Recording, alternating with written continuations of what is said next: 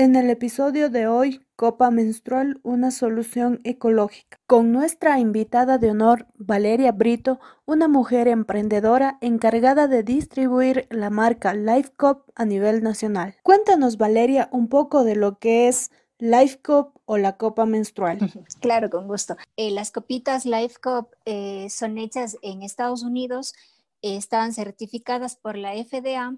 Eh, la F D A es eh, Food and Drug Administration, entonces ellos son los encargados eh, prácticamente, como decir acá, con el registro sanitario. Eh, bueno, la copita es un recipiente que se introduce por la vagina para recolectar el flujo menstrual. Es prácticamente la mejor alternativa ante el uso de toallas y tampones higiénicos.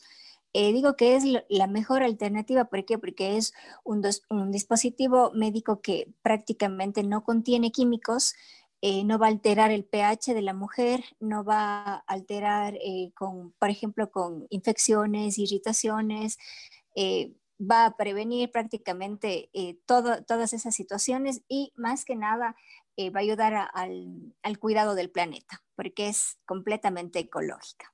Justamente eso, Valeria, quisiera que me aclararas de qué material es fabricada la copa menstrual, ya que a simple vista pareciera que fuera plástico. Eh, no, en realidad no. Eh, no es plástico. La copa para nada es plástico, es cien por ciento silicona médica. Eh, ¿A qué se refiere con silicona médica? Entonces nosotros nos podemos dar cuenta que la silicona médica es lo que nosotros prácticamente utilizamos para los implantes, tanto mamarios como para los glúteos. Entonces eh, nosotros ahí nos damos cuenta que eh, la silicona médica dura diez años de uso. Por eso cuando nosotros eh, utilizamos implantes, eso, ese tiempo está dentro de nuestro cuerpo y no pasa nada a menos que esa... Eh, a menos que nuestro cuerpo rechace la silicona. Pero la verdad, ese es un caso de una mujer, eh, a ver, de diez mil mujeres, una.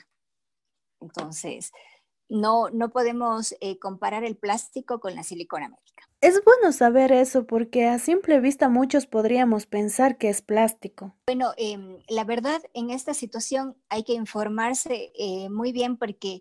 dentro del país, lamentablemente, están introduciendo muchísimas copas menstruales que, que las hacen pasar por silicona médica y muchas de las veces está hecha eh, de, de, sí, de plástico, está hecha de látex, las cuales eh, para nosotros, eh, nuestro cuerpo rechaza totalmente porque muchas de las mujeres incluso tenemos... Eh, infección a látex. Entonces, ahí nos podemos dar cuenta cuando una copa no está hecha de silicona médica, nos podemos dar cuenta en el material de la copa y sobre todo en las certificaciones.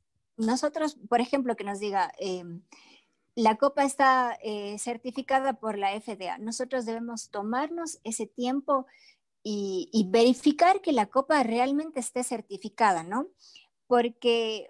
como les digo, hay muchísimas copas piratas que las hacen pasar eh, por silicona médica y no es así. Nosotros debemos tomarnos el tiempo de verificar que la copa esté certificada, de verificar que sea cien por ciento silicona médica, de que sea una copa de calidad. Entonces, muchas de las veces, lamentablemente, nos venden gato por liebre, por decirlo así. Entonces, justamente por esto es lo que se da a las variaciones de precios en el mercado, ya que estaba revisando que una copa menstrual puede costar de diez a cuarenta dólares. Exactamente. Bueno, eso, eso eh, es muy cierto. Eh, las copas sí varían el precio, pero una copa que ya les cueste de diez dólares, eh, dieciocho dólares, quince dólares, hay que pensarlo mucho. Porque, o sea, es ¿qué te están vendiendo? La silicona médica no es barata, entonces, eh, por lo general, una copa... Eh, que realmente es certificada y de buena calidad está sobre los treinta y cinco para allí. Desde mi punto de vista, considero que muchas mujeres nos cuestionamos el hecho de invertir en una copa menstrual, no por el costo, sino más bien por la seguridad. Creo que a todas nos interesa saber si es realmente segura o no. Por ejemplo, en un caso, cuando queremos ir a la piscina.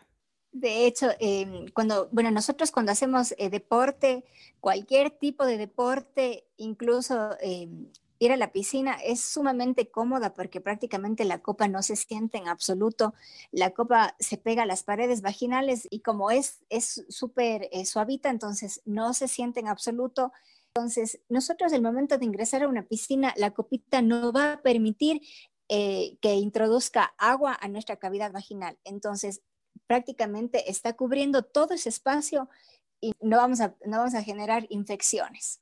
Además de ese miedo a que se mueva la copa, considero que existe un miedo a la propia menstruación, ya que sigue siendo un tema algo polémico en algunos casos. Sí, o sea, la verdad eh, es más por miedo que muchas de las mujeres no nos arriesgamos o, bueno, no se arriesgan a, a utilizar la copa menstrual porque el, la menstruación aún sigue siendo un tabú. Entonces prefieren que, eh, quedarse con lo que ya conocen, Eh, con lo más fácil que es prácticamente coger, utilizar un tampón o una toalla, lo desechan y, y ya.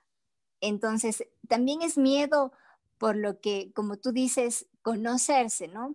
Entonces, esa parte también es un poco que nosotras como mujeres debemos romper eso, porque nosotras como mujeres debemos conocer nuestro cuerpo y créeme que prácticamente eh, al usar la copa nosotros nos reconciliamos con nuestro cuerpo, nos reconciliamos con la menstruación, porque prácticamente nosotras como mujeres, queramos o no queramos, siempre es un rechazo hacia la menstruación, porque prácticamente es, nos viene todo el mes eh, de tres, cinco, máximo siete días, que son eh, los días que menstruamos.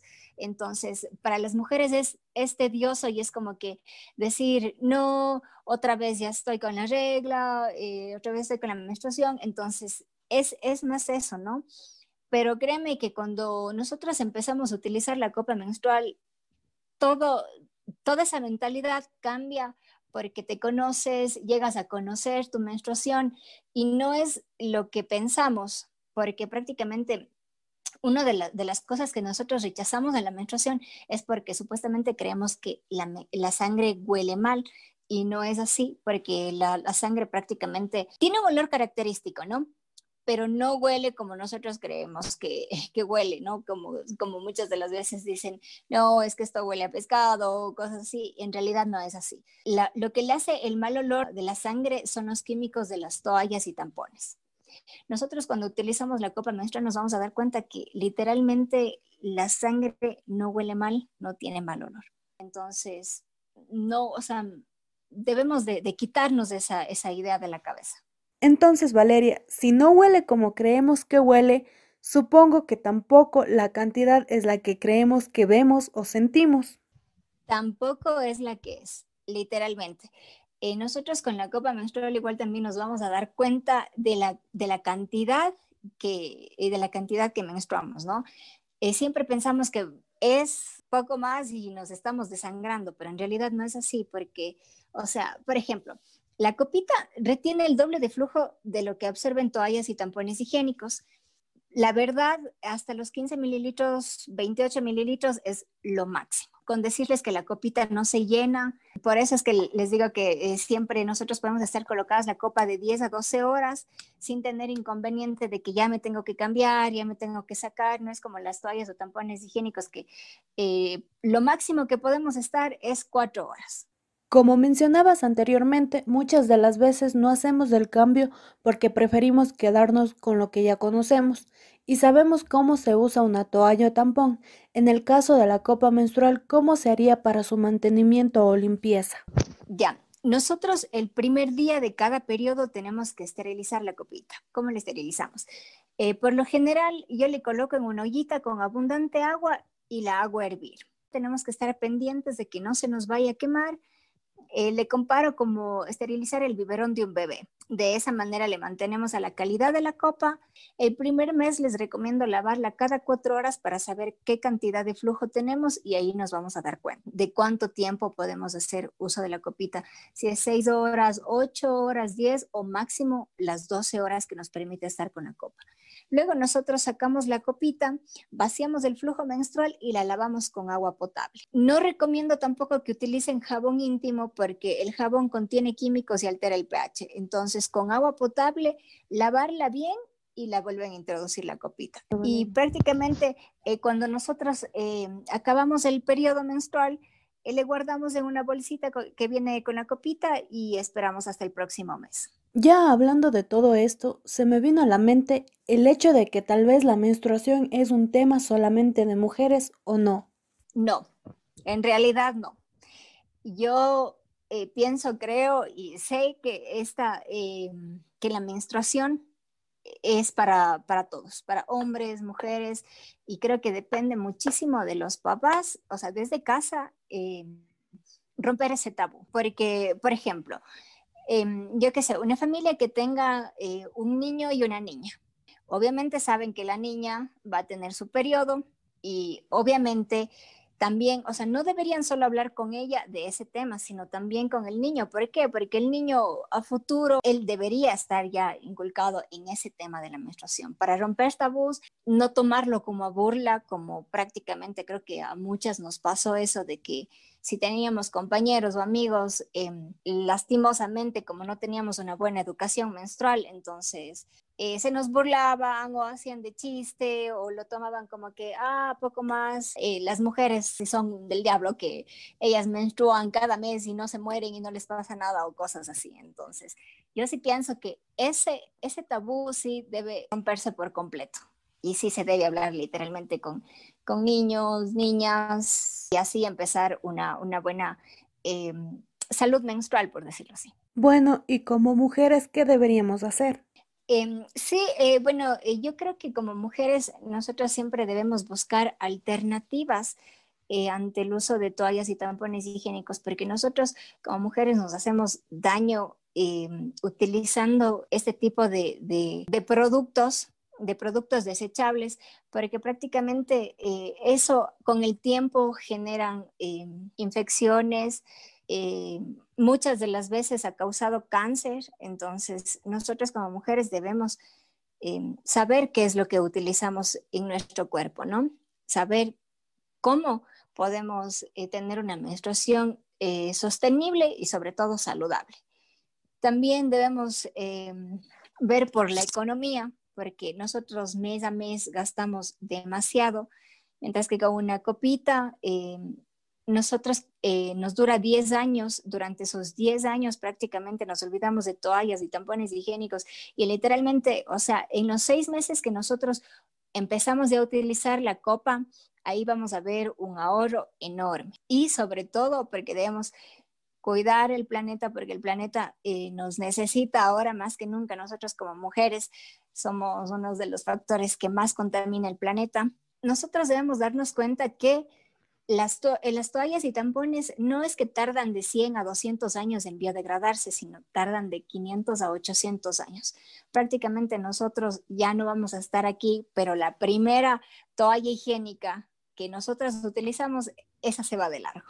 Y nosotras ya prácticamente desaparecemos. Eh, creo también que cuando uno decide hacer el cambio eh, por cualquier eh, producto eh, sostenible, debemos asesorarnos bien prácticamente, ¿no? Bueno, creo que la información que aquí se ha compartido nos sirve a todos.